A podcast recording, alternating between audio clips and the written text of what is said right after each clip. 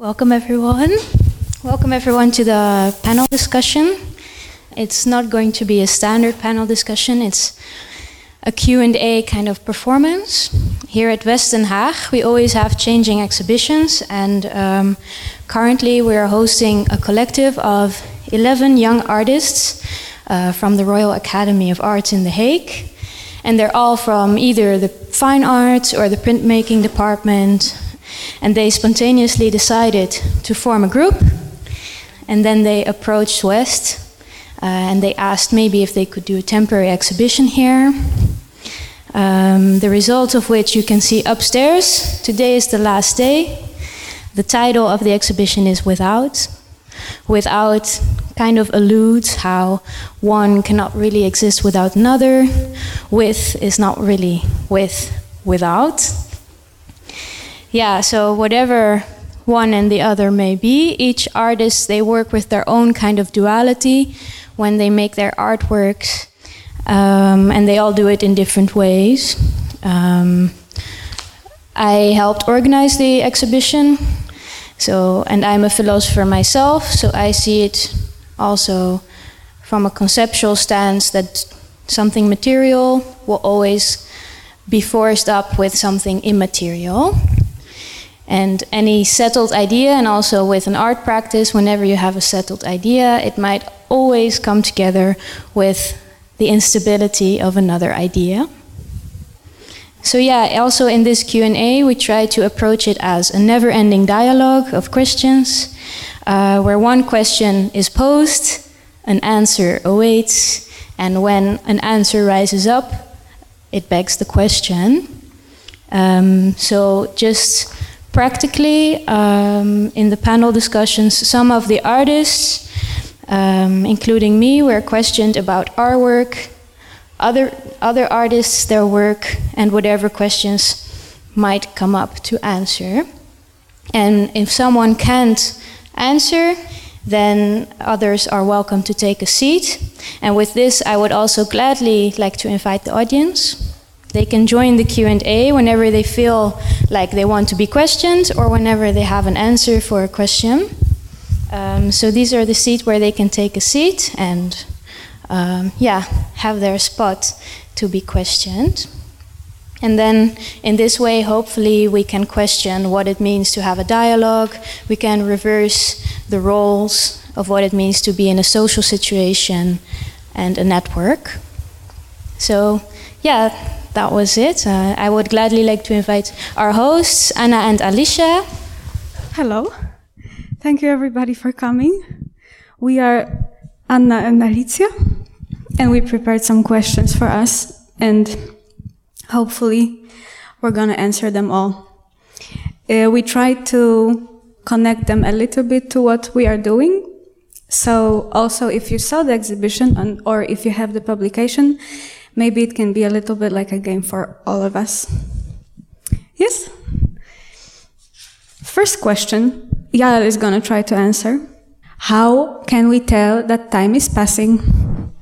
Well, how can we tell that time is passing? Um, it relates to the duality of time and stillness, right? Um, you could see in the exhibition that this relates to Maria's work with the long threads.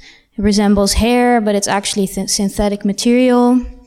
But if I try to answer it simply, well, how can we tell the time is passing? By the clock, the ticking of the seconds. Mm-hmm. But I think that's a very synthetic kind of dis- like synthetic explanation. I think the real way we can tell the time is passing is maybe by our body, like our hair growing, wrinkles, gravity kicking in. So I think anything more organic or anything more natural would show time the best. And what is your favorite way? One another thing, if anyone has a new question that they want to ask, you always can. And we're open to discuss. So, what's your favorite way of the time passing? Hmm. I think f- for me, I like it when a day seems way longer than I thought it would be. Mm-hmm. Uh, it's very subjective. Sometimes time seems to fly, and other times the day seems to never end. And actually, I like the latter more. Otherwise, I feel overwhelmed. Hmm. But it's weird. I don't know what the circumstances are when this happens. Sometimes uh, they say time flies when you're having fun, but sometimes time flies when I'm very stressed. Mm-hmm. and time seems to last longer when I'm very calm. Yeah. Okay, next one. Next question is What is the representation of timeless and motion? Yeah, oh, right. Yeah, so I mentioned the body. Um, I think that's where you see m- most of the motion. That would be the best representation. And if you would oppose it, it would be, for example, synthetic materials. They don't always have motion. They're usually very still. They don't grow, for example, except when they're driven by motors. Do you have an answer to this? Do you know? Because I don't. the best representation or this question? I don't know the answer. I was wondering. Okay, next one. How to connect organic and synthetic. Oh, yeah, right. Yeah, I think I already went into that now. Um, also with Maria's work. Her work looks like hair, right? Uh, and it goes everywhere. It even goes through the holes of the logs. Um, it's like it's completely taken over, taking over like a weed. And that's the pinnacle of organic, I think, but it's made of synthetic materials. And at the same time, if you think about chemicals, chemicals are synthetic, but in some sense they are delved. They're, we, we get them from nature. Mm-hmm. For example, also with drugs, people often make the distinction between um, stuff that comes from the ground or the earth, and they say that that's natural. Or in other discussions, people say that what's organic is higher than what is synthetic because it's chemically made and it's toxic. But at the same time, these chemicals, they're they're actually made from natural materials, and they're there's no other way to um, to to to in chemistry. It's it's basically just the elements Mm. So it's one and the same almost, I would say. Hmm. That's true. Next one. what can be found through intuitive writing and drawing? Okay. I see that it's for the duality of construction and deconstruction. That is from Zela's work. What can be found through intuitive writing and drawing? I think calligraphy might be a good example of intuitive writing and drawing. Really? Yeah, I think so. Um, if you're thinking about intuition, then I'm thinking about something that you don't necessarily um, think about analytically. So it's from your intuition, it's not from something rational. Mm-hmm. And calligraphy is the practice of meditative, like writing with movement, writing from not the words, but more from the shapes. That I would say could be found through intuitive writing and drawing, this meditative element of it. Mm-hmm. Where it's not so much about the content, but it's more about the about how it is embodied in its context. Mm-hmm. So intuitive writing and drawing, I wonder whether it's really about the words then, and maybe more about the act of writing and drawing. Mm-hmm. Next. Where does chaos mostly appear? Hmm. I would say. Nabila wants to say. Yeah, maybe come you could to come. Us, Nabila. Oh, Nabila knows. I forgot. Nabila knows best where chaos appears. For me, I find that chaos mostly appears in uh, humans. Well, if you can see, like wars happen because of humans. You know, a lot of the global warming happened because of humans. So I really think that chaos happens because of humans and stuff. why? Why do you think it happens? Well, human nature, we tend to destroy stuff. I guess partly we do. Also because we mostly work from our emotions. Yeah, we mostly like are guided by our emotions and stuff. Yeah, do you agree? Well, yes. So emotions are definitely very chaotic, and it's never really clear where it comes from. I was also thinking maybe about uh, nature, and our emotions are sometimes like a tornado, or the, this metaphor is often used. Like, oh, I'm in a whirlwind. I'm in a. I feel like I'm in a tornado, or I'm in a roller coaster. Hmm. So chaos. I would almost immediately think about something like a storm hmm.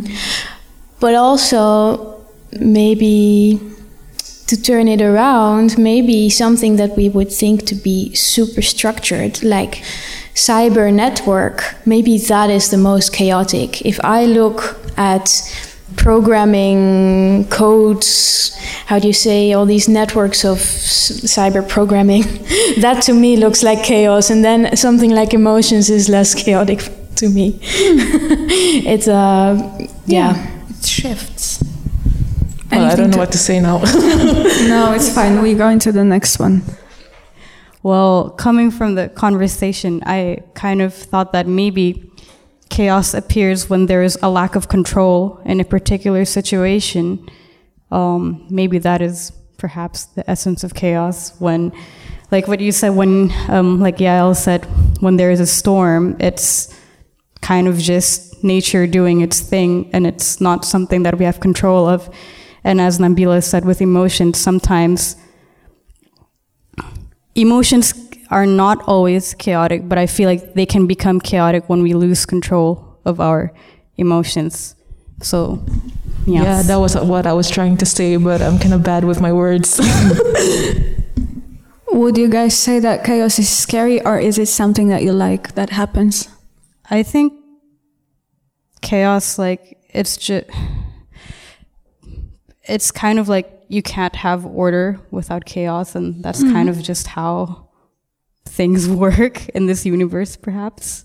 I love chaos. It's so beautiful in my eyes. Like it's just, I don't know. It's something like order has always gone, made me go chaotic, being in order and stuff.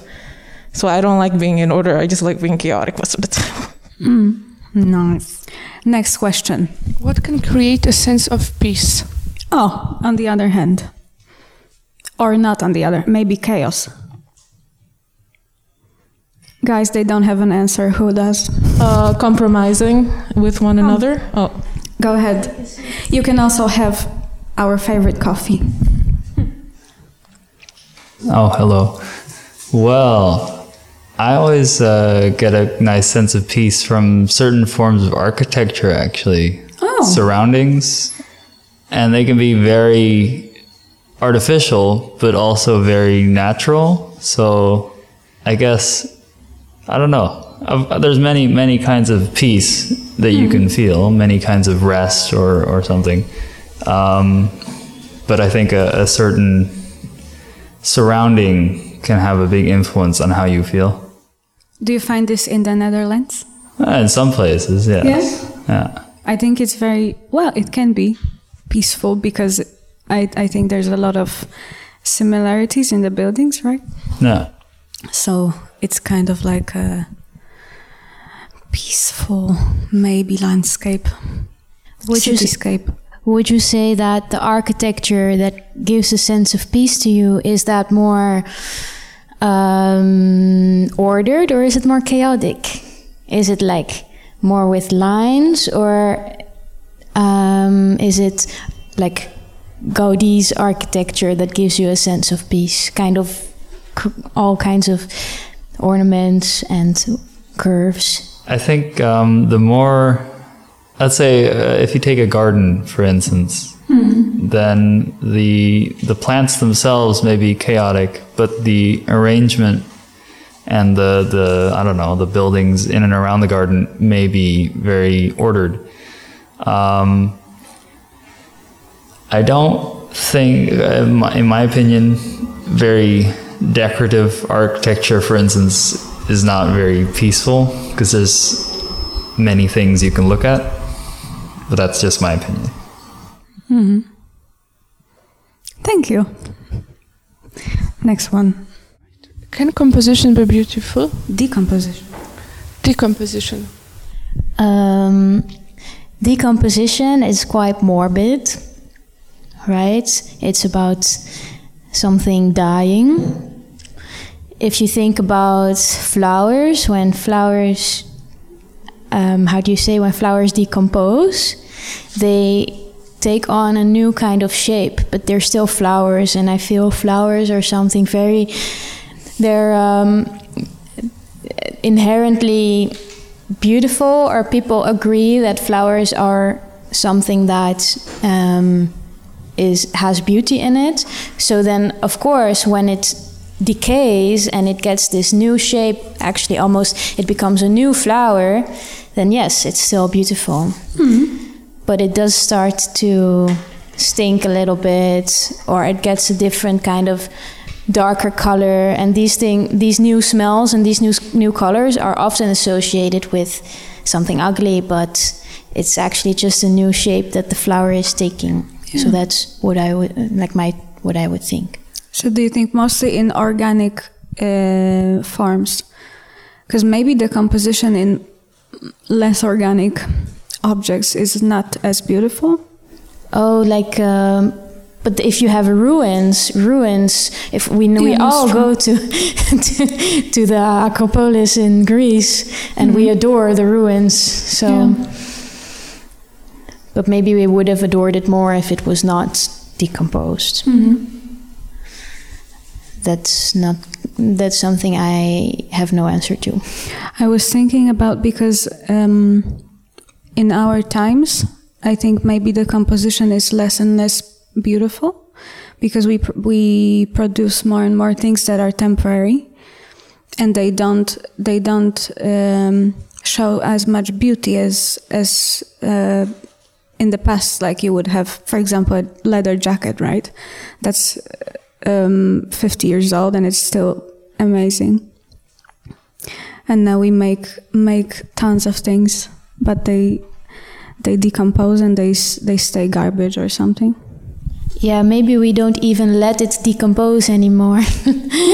because we're used to um, higher standards and um, we're also used to rep- reproduction. So we can just get a new one. Um, yeah, that's a good, yeah, that's interesting, yes. all right what can symbolize the connection between dying and living i think this we can find something Are I we, don't- are we really alive? i really don't want to say hospital What But you said about are we really alive? For me, life feels like a simulation, to be honest. Um, like I feel like there's a, I feel like there's something controlling all of us. So, like some sort of not like God, but like some kind of being that is controlling us from far. But I'm not quite sure what is the connection between dying and living. like a symbol Yeah, like a symbol or something. Like Maybe time. It's Maybe kind of like the What- what- one thing that happens between living and dying is that's time. true good one yeah, I mean time will always be there, right? okay What makes you believe in a physical world? Pain. pain Yeah, I mean, like the fact that we feel pain means that some it's we're living in a physical world, right? yeah in some way it, in some way it's very uh, yeah it is like one of the biggest factors that you're saying um, i would say sensory experience and that's also pain even though it's all happening in our brain and maybe what because like in quantum physics they would say that well I'm not, I'm not an expert in quantum physics but the thesis there is that we only feel things because our intention is directed towards feeling it so it would uh, mean that um, we have a lot of power or we have agency over what we feel, something like this. But still, we feel it. So the sensory experience is there, whether the objects are um, produced by us or not. And I think in the end, the experience is um, the fact that we have an experience is the most fundamental, whether the objects are out there or here. Yeah. And you? I agree with the sen- um, what's it called? Sensory experience. Yeah. Yeah, I guess I guess it was a simple one. But then I have a question if if that is the answer, if it is sensory experience, then would art necessarily have to be sensory? Would to- would art necessarily have to be sensory? yeah. Whoa, I don't think there's another way for now. Because how how would it be not not sensory? Uh, yeah, that's also a question. How would it not be sensory? Well, I'm, for example, thinking about either digital art or conceptual art, but that's still something you would see, Yeah, right? Um, but it's in some way less sensory.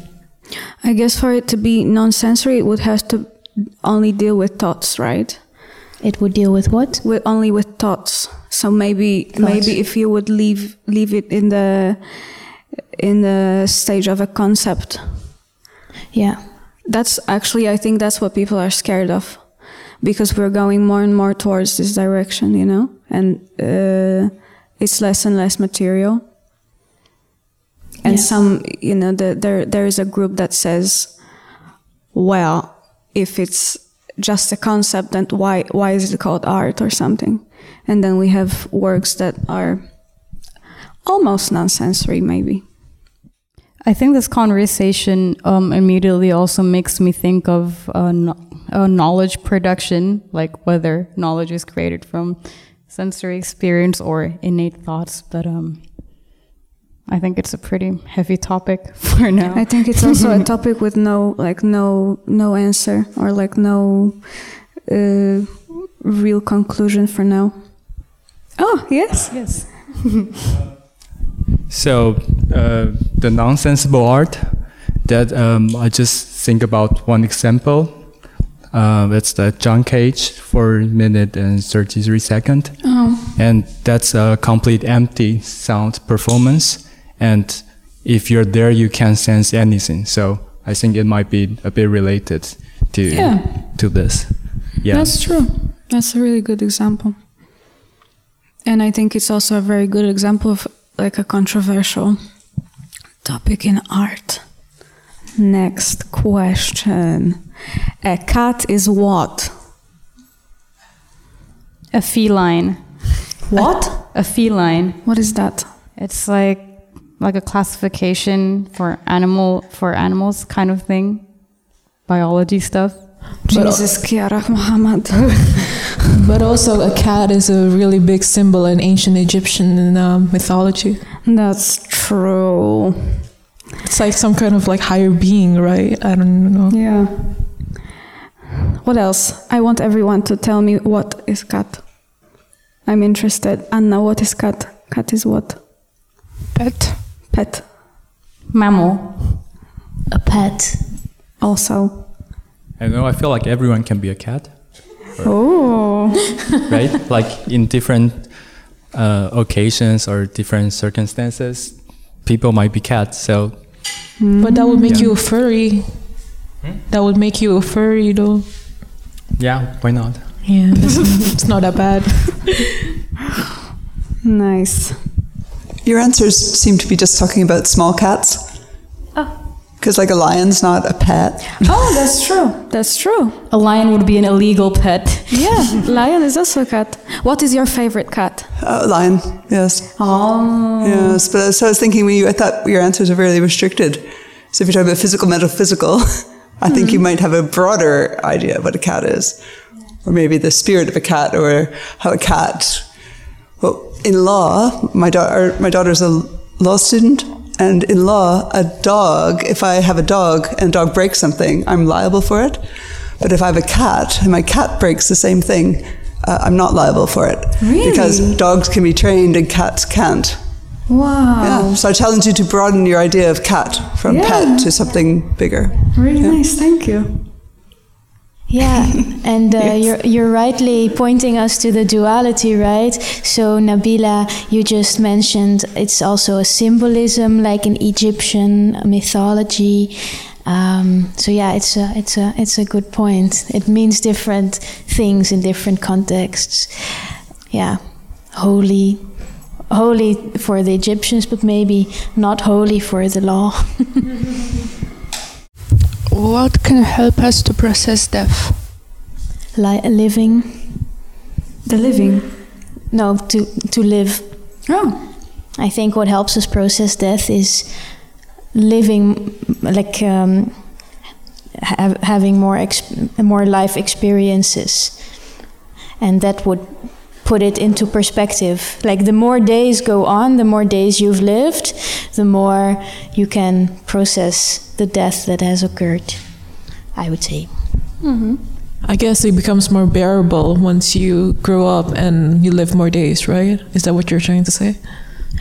Bearable um, is then, I think, another um, factor.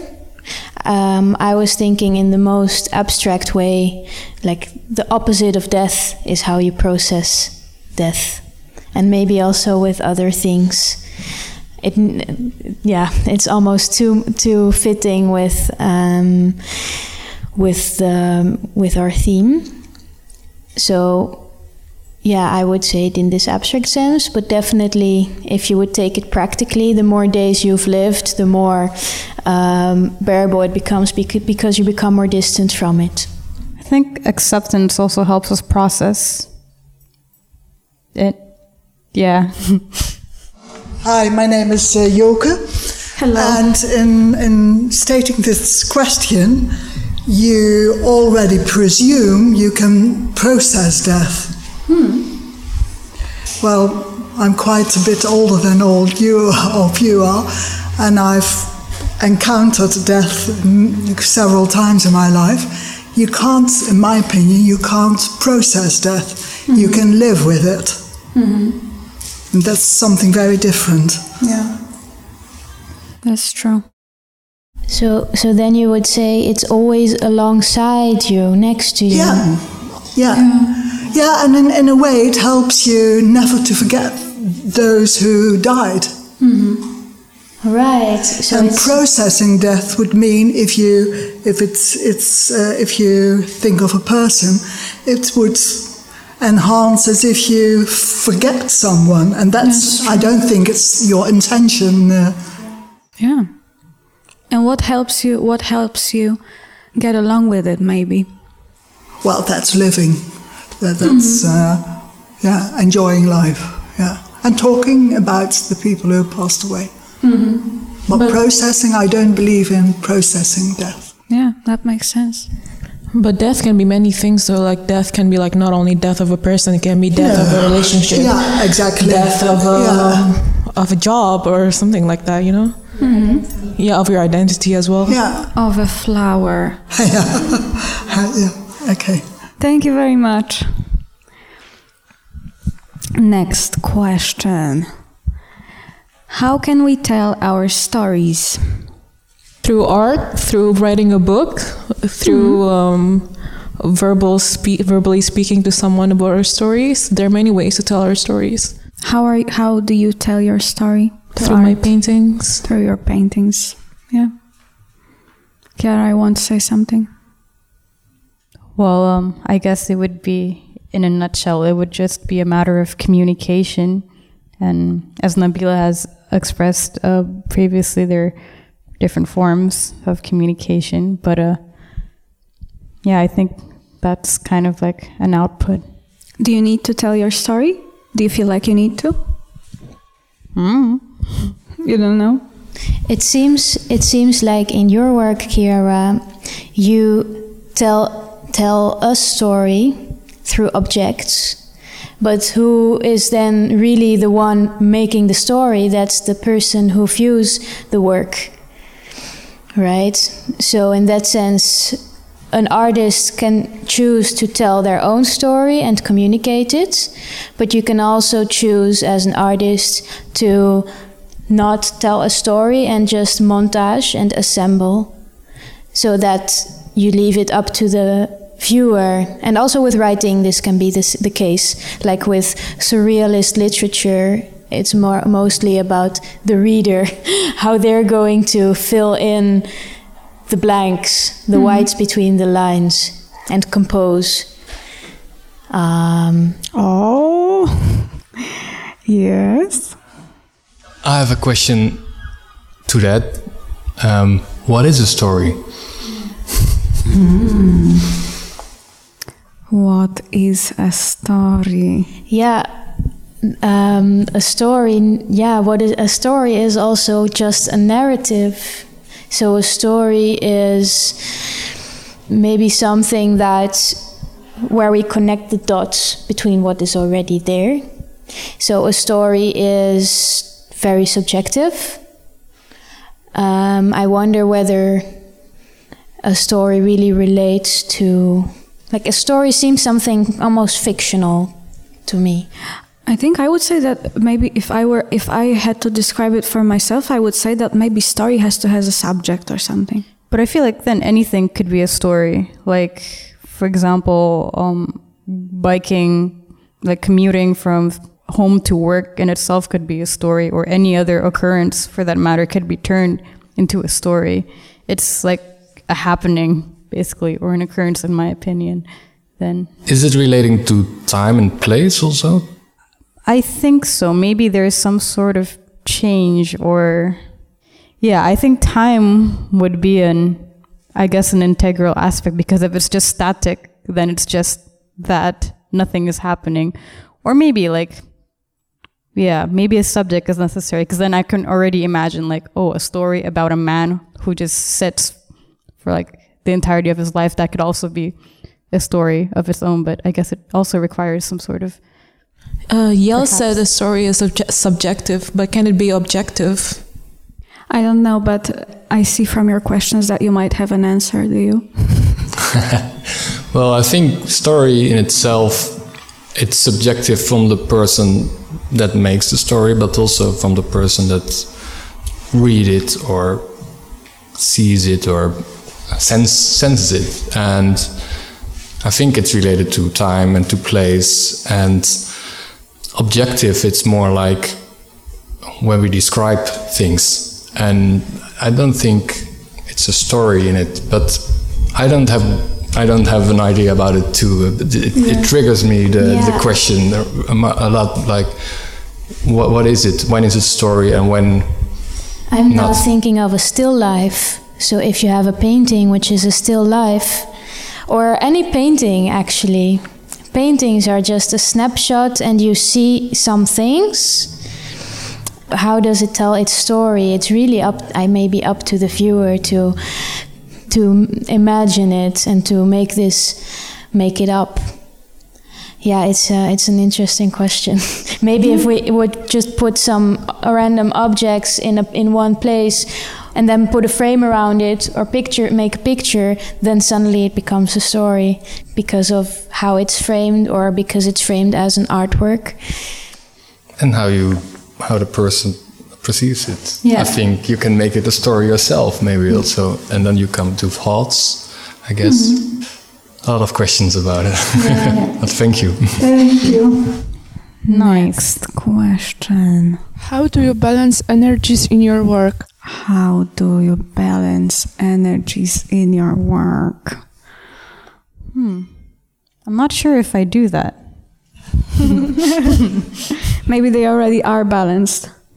Did you want to say something? Um, well, I, I kind of agree with Kiara that I don't really balance. Maybe a balance may appear in my work in terms of energy, but it also just depends on the moment and the how I feel while making something, and that can change. So uh, I don't know if I can actually go into a project or, or a work with balance already in, in there. Yeah, it's a. I think. I think the lack of balance is a trigger sometimes. Yeah, maybe that is what makes work, what gets you moving. Exactly. This yeah. uh, this uh, this tension. Hmm. But maybe I have a question also because I don't. I'm not sure if I entirely understand what this energy is. So I'm wondering if any of you maybe have an idea of what this so-called energy. What energy? like you mean the trigger for work? Yeah, because like Oh, balance oh, energy. oh. Like what? What is energy? Uh, what is this energy? Like, is it anger? Is it negative and positive. well, I but guess what if there's no energy in the Yes. work? Is is it related to human tragedy? It's related. Uh, it's it is yeah. It's related to humor and tragedy. Uh, it's related in a way that humor and tragedy is the duality that who chose it? Daniel. It's about Daniel's work. So if you saw his paintings, maybe you can answer. He says he said that he is trying to balance energies in his work, and also that he's try he tries to contain seriousness in humor in, and vice versa. Something around this. Yeah, that's something that uh, what you're saying about seriousness, that is something that connects humor and tragedy. Like, if you look at, for example, Greek tragedies, um, a lot of them are also incorporating humor to enhance the tragedy. And a lot of humor that we know, like slapstick, is is all about tragedy, like people experiencing pain. So, in, but in that sense, if we're talking about balancing energies, it's what makes humor really, really funny is this balance. What lets tragedy really feel sorry, feel sorry for it is also a subtle balance. But um, yeah, it's it's a bit more specific, huh? Yeah. Yeah, I, I think so. And also, like uh, in one of Daniel's painting, there's a one that's uh, people in Philippines that they really like to do karaoke's, but there's one song that is banned from the government, and Mhm. that painting is talking about how that uh, the Filipinos are uh, singing karaoke, but the police come in and then shooting people. So I think maybe that's the energy that he wanted to. Um, To balance. Yes, from the joy and the human tragedy. Yeah. Hmm. Next. Thank you for talking to us. What is the most human thing? altruism? I think is a very human thing. If you want me to explain what that is, so if I remember and understand correctly, altruism is kind of like doing pro-social behavior, so kind of helping another person that doesn't necessarily ref- like that doesn't um, enhance like your chances of survival in an evolutionary sense. Mm-hmm. So I think I don't know. I, I learned this like in psychology back in high school, and it's been some time, so I might be mistaken. But it's kind of like putting yourself like, hmm. I'm not sure if I know how to word it correctly. So is it kind of like empathy? No. I mean, I think yeah, empathy is definitely But Yeah. but there are people who don't really have empathy. For example, sociopaths and psychopaths are they less human than people who have empathy? Hmm. What, Yael? Let the Yael talk. She's she has all the definitions. I have a lot of answers. I have a lot of answers. yeah, so a lot of times what they say of psychopaths or sociopaths is that they are not human. But so a I- lot of them, a lot of times they say they're monsters rather than they're human. So it would, it, it would be in line with what Kiara is saying that the most human thing would be altruism, and then people who lack that would be seen as less human. But at the same time, uh, we can see a lot of altruism also in animals, like um, elephants who have rituals of mourning, like uh, of when they um, bury their dead. They all stand around and this is not necessarily or you could you could argue whether that is for their survival or whether it's from empathy. And i think also empathy was made to make us survive so that we do not kill each other.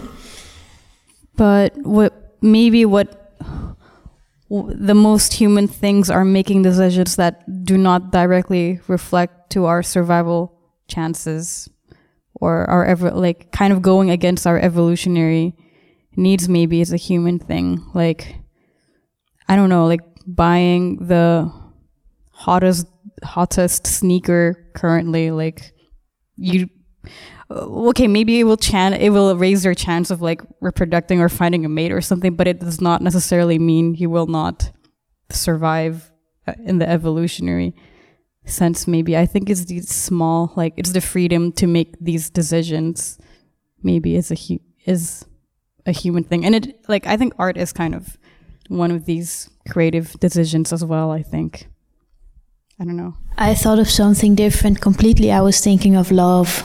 Can be. But that you but like love in the sense of intimacy so for example you could say animals also know love and they know this to reproduce but then the experience of intimacy i don't know if animals would have that so much. Uh, i think it has to do also be- with our capacity to analyze and to reflect upon importance and then uh, that would be more human than animal. Maybe philosophy is the most human thing also I think it's uh, thinking or maybe trying. Yeah, I feel like um, like what is human things is that the things that only humans do and other creatures they don't do, right? And so in every different perspective that there's always a most uh, human things. And for me, maybe it's consumptions. So I think it's really hard to discuss the most because we have we everyone have like their different experience. Hmm. For me, I think cognitive thinking and behavior is the most human thing. Big subject. Next one. What is vulnerable and strong at the same time? being on stage and talking to strangers Yeah, I agree. Anything else? the body the body. Yeah, also. The human mind as well. Maybe that's the most human thing. wow Where does the line of cultural artifact and art object cease to exist? I don't know. oh, context, I think. The context of which the thing in question is created. But then that doesn't really answer as to why the, the distinction exists to begin with, I think. Yeah. Maybe it's also personal. I think it has a lot to do with context and attitude, but Yeah. it's not something that I necessarily know of. Yeah. But you're trying to answer. Yeah, at least from my perspective. Yeah. Next one. And can something lie between what is considered folk art and the art that we experience? This question makes me sad. You asked it. I know. and then you put it here. Yeah. It's not an easy question. Can something lie between what is the difference between folk art and the art that we experience Well, I guess from my not so deep research of what folk slash outsider art is, it's kind of like art that is done in a per- usually. Well, I guess this is maybe this is like a Western gaze, but it's art that is made in like a more cultural context, so it has a function and or significance within that culture, and as opposed to like the art that we do, it's kind of in context with other works and um, perhaps uh, well if you go to google and you look and you type in oh what is like folk art people would kind of uh, well some descriptions would write as in that oh it's art that is made outside of like an institution or like outside of a formal art education, which is, I don't know, raises some questions about maybe, I don't know, it makes me think of like some sort of, not elitism, but like. Are there folk art academies? I think maybe. Well, I hmm. get maybe if you think of like craft, like Yeah. yeah, that would count. I think, but it's again a com- a completely different context and attitude, I suppose, in my Yes. opinion. And it also n- nicely fits with myth and memory, um, which is your duality, where um, a lot of times folk art, so these artifacts, they're seen as heritage, they're seen as something that preserves a culture or preserves a tradition. I'm just thinking about these little ornaments of you know where we that we have in the in the Volksmuseum and at the same time they're very mythological even though it is historical but it's at the same time we get this feeling of mystery from them. And uh, it's it's a good question because we don't have this thing with contemporary art. We don't place contemporary art in a that much in this mythological setting of hmm. oh we who knows who made it? It's made by anonymous. No, it, we treat it very differently, and I don't know hmm. why. Mystery. Next. How to overcome the frustration of language.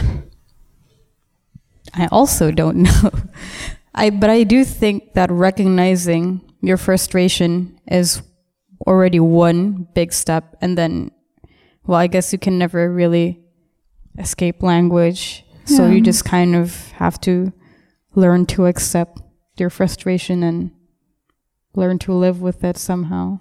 I think so too. I, I, from my experience when I came here, I was talking a lot better English than now, and I was, um, and I think uh, then afterwards I was frustrated because I felt like I'm not myself anymore. That I'm trying, I'm trying to be so correct and everything, but then um, now I'm accepting more that uh, that I'm just Polish, you know.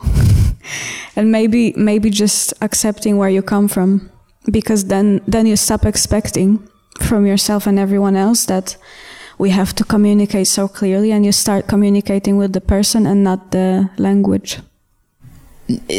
It's interesting what you're saying because a lot of things go beyond language and i'm just thinking of the exhibition we have in the library. It's about sign language. Um, and that artist really would say that most of the communication happens non-verbally so it would not happen in spoken or written language but it's actually about the space that we occupy to bring something across or to express something. Yeah. Our generation has everything. Why is everyone struggling? Um, I don't have a very clear answer straight away, but I quite often think about this actually, because then I, I think I'm actually, I was born in a very nice country. I am privileged in many ways. And even then, I, I somehow seem to forget that a lot of the time. And I still, you know, I'm not living the great life that that you that people seem to think you will live if you have all these things, right? Um, what I mean to say by that is that, yeah, it's strange because in in a lot of ways we are living much better than we did. Let's say hundred years ago, in terms of medicine and communication, I could talk to somebody on the other side of the world in a second, and that was unbelievable 20 years ago. And I think maybe because these things are so normal now, all these, you know, good things, that we then forget how valuable they are. And then we just focus again on all the negative things, maybe. Hmm. I don't think we can ever escape problems. To be honest, we will, we will always have problems, no matter how perfect our life is. I mean, for example, like I think I'm my own problem. Like I make, I like my life is so perfect, but I create problems for myself. So I don't think anyone can ex- ever escape problems and struggles. Yeah. But, but um, it's also it's it's really a thing for our generation that we are we're kind of spoiled you know we have a lot Yeah. But like, does our generation really have has everything? yeah that's it that's a that's a I don't think so. i think it's I really, uh, yeah.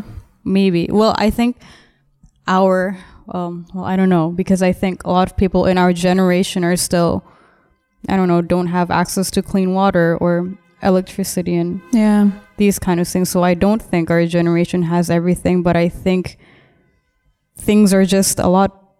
Well, I guess now we have the capacity to kind of assess how, you know, like how how change is possible. Maybe Hmm. I don't know.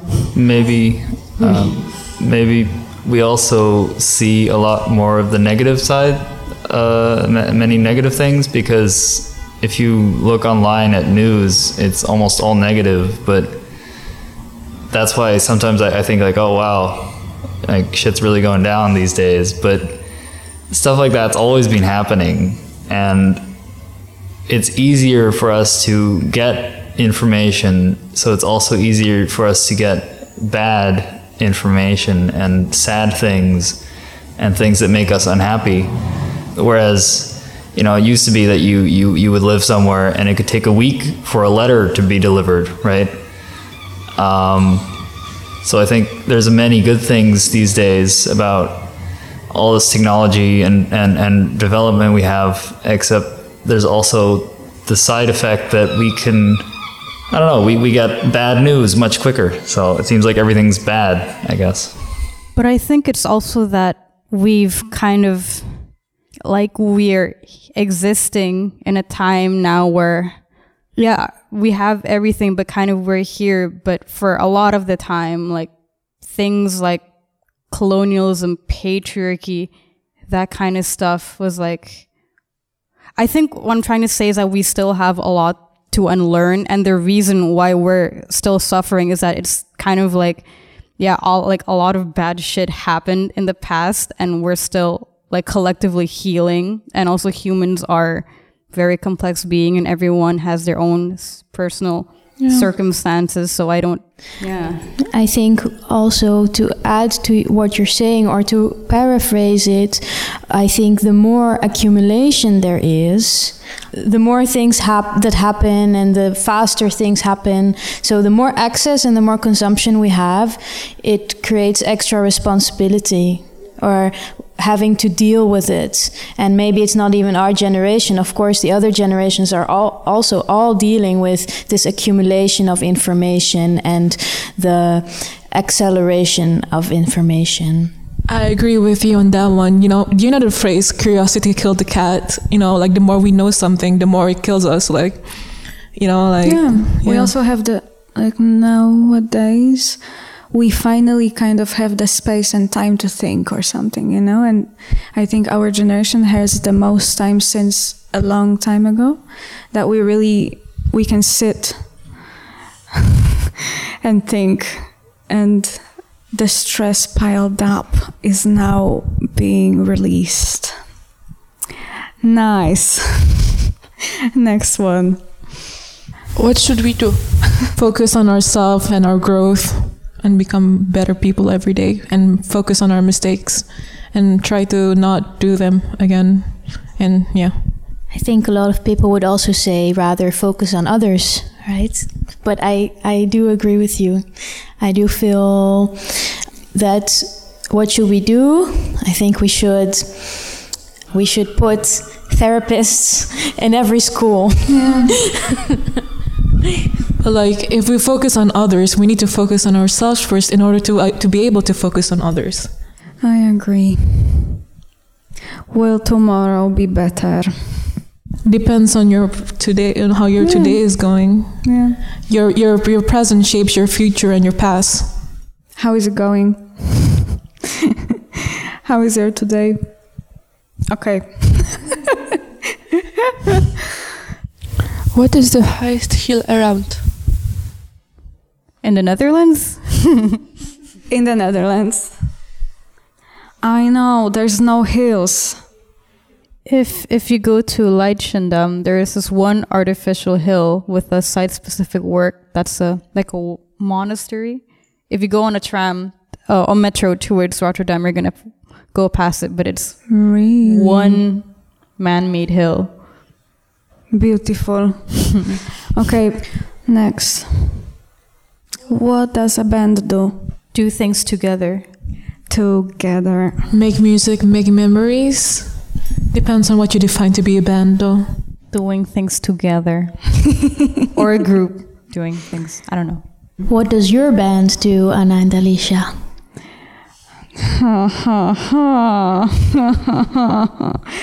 I don't know if we can tell you because hmm, it's a little bit of uh, what do you say? Niespodzianka, surprise. How does artificial objects attack us in the digital age? Um, well, artificial objects aren't they made to help us in the digital age? Well, aren't they aren't they produced to because we find something a problem and then we make a an object to release us from that problem? I think that's the intention. That's the intention. Oh yeah.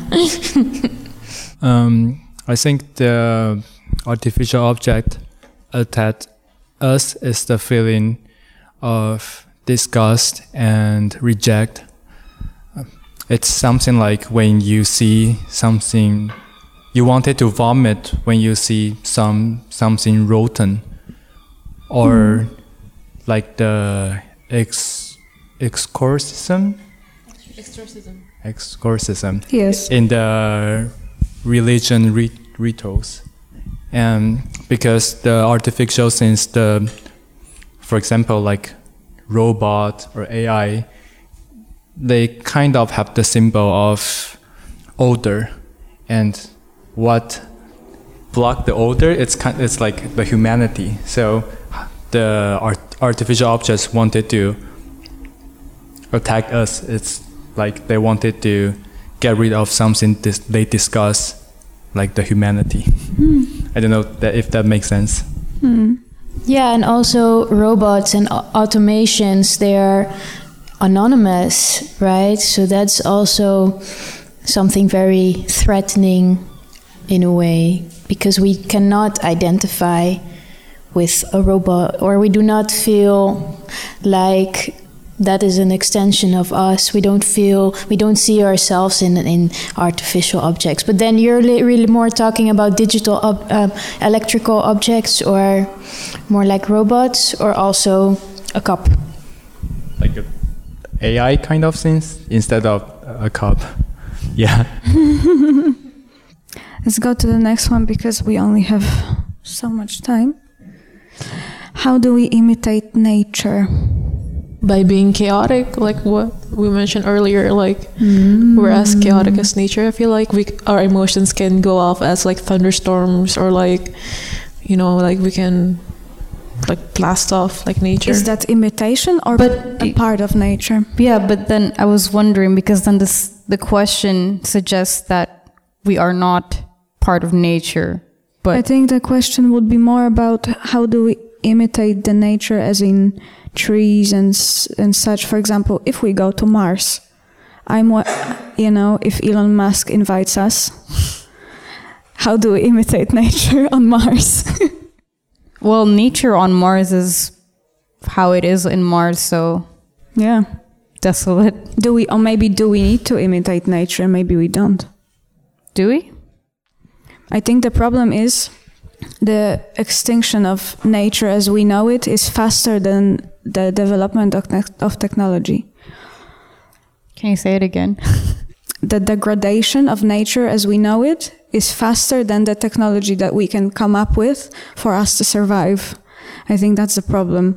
If we Oh my god, I went into the whole subject, but Yeah, it's Yeah. a wormhole. It's a rabbit hole now. Because what I think, Ki- Kiara, what you just mentioned, um, like it, the question assumes that we are not part of nature, and it's also earlier we were talking about synthetic and organic. And then I mentioned like synthetic materials are actually also organic because we made them. And also, if you're talking about technology, technology is actually also nature because it Yeah, come right it, we developed it. So in a sense, it's all um, an, ex- an extension of us. Um, so we cannot imitate nature. Yeah, I agree. We are nature. We are nature and everything that we do, including overconsumption. including Question mark. question mark exclamation point. How can we be certain of What? what? can we be certain of? We can never be certain of anything. Life is full of uncertainties, and that's what's killing me, to be honest. Is it? Yes. Do you want to accept it, or do you st- are you still do you still want to be certain? I want to be certain, but I know that will never happen. So I have to accept the fact that life is so uncertain. Mm. Like the future is uncertain. We'll never know what's going to happen tomorrow. That's it. What can we be certain of? I know. Time. no, also not. Wait, Why we are not? certain of our death. We are going to die one day. Oh, yes. We are certain that today on a Sunday we are sitting in the auditorium of West. Quick advertisement. okay, next. Where is the space for emotions nowadays? I feel that there is becoming more and more awareness of people having being of people having feelings. Yeah. I do wonder if that's in a good way or in a bad way though. I feel that people are acknowledging that we are sensitive. At the same time, people are scared Yeah. of sensitivity. So then we create extra rules so that there can be harmony within people's sensitivities. But um, I think there we do not leave space for emotions. I feel like being emotional is still a taboo. Like when I was talking to my teacher about how my works are by emotions, he was kind of like, "Yeah, but it seems like it's more like a diary." And I'm like, "But I'm just trying to express my emotions. Like what's so bad about it, you know?" I feel like it's still a taboo to express your emotions. Yeah, people somehow cringe at it. There ne- also in art or on the workplace, there needs to be a formality or something where you're not too intense, where you're not dominating. Especially in Holland, I feel that this is really a culture of do normaal, just be normal, don't disturb. And yeah, even in a, a place like an art academy, that they don't that they don't find it sophisticated enough. That's uh, that's crazy. is there a storm coming? Depends on what kind of storm are you talking about. Whatever you want. I feel like a storm is coming from me. I'm always like a storm, like I'm always like very chaotic and stuff, so always stormy. Always about to explode. I'm like a time ticking bomb that's about to explode, you know? Very edgy. But you already came here. Yes. Did you actually explode yet? No, but I feel like I'm about to. No, but I'm gonna keep it in just for the professionality of it. So it's not. Is that it? Guys, we answered all the questions. Okay. I guess that's a success for today.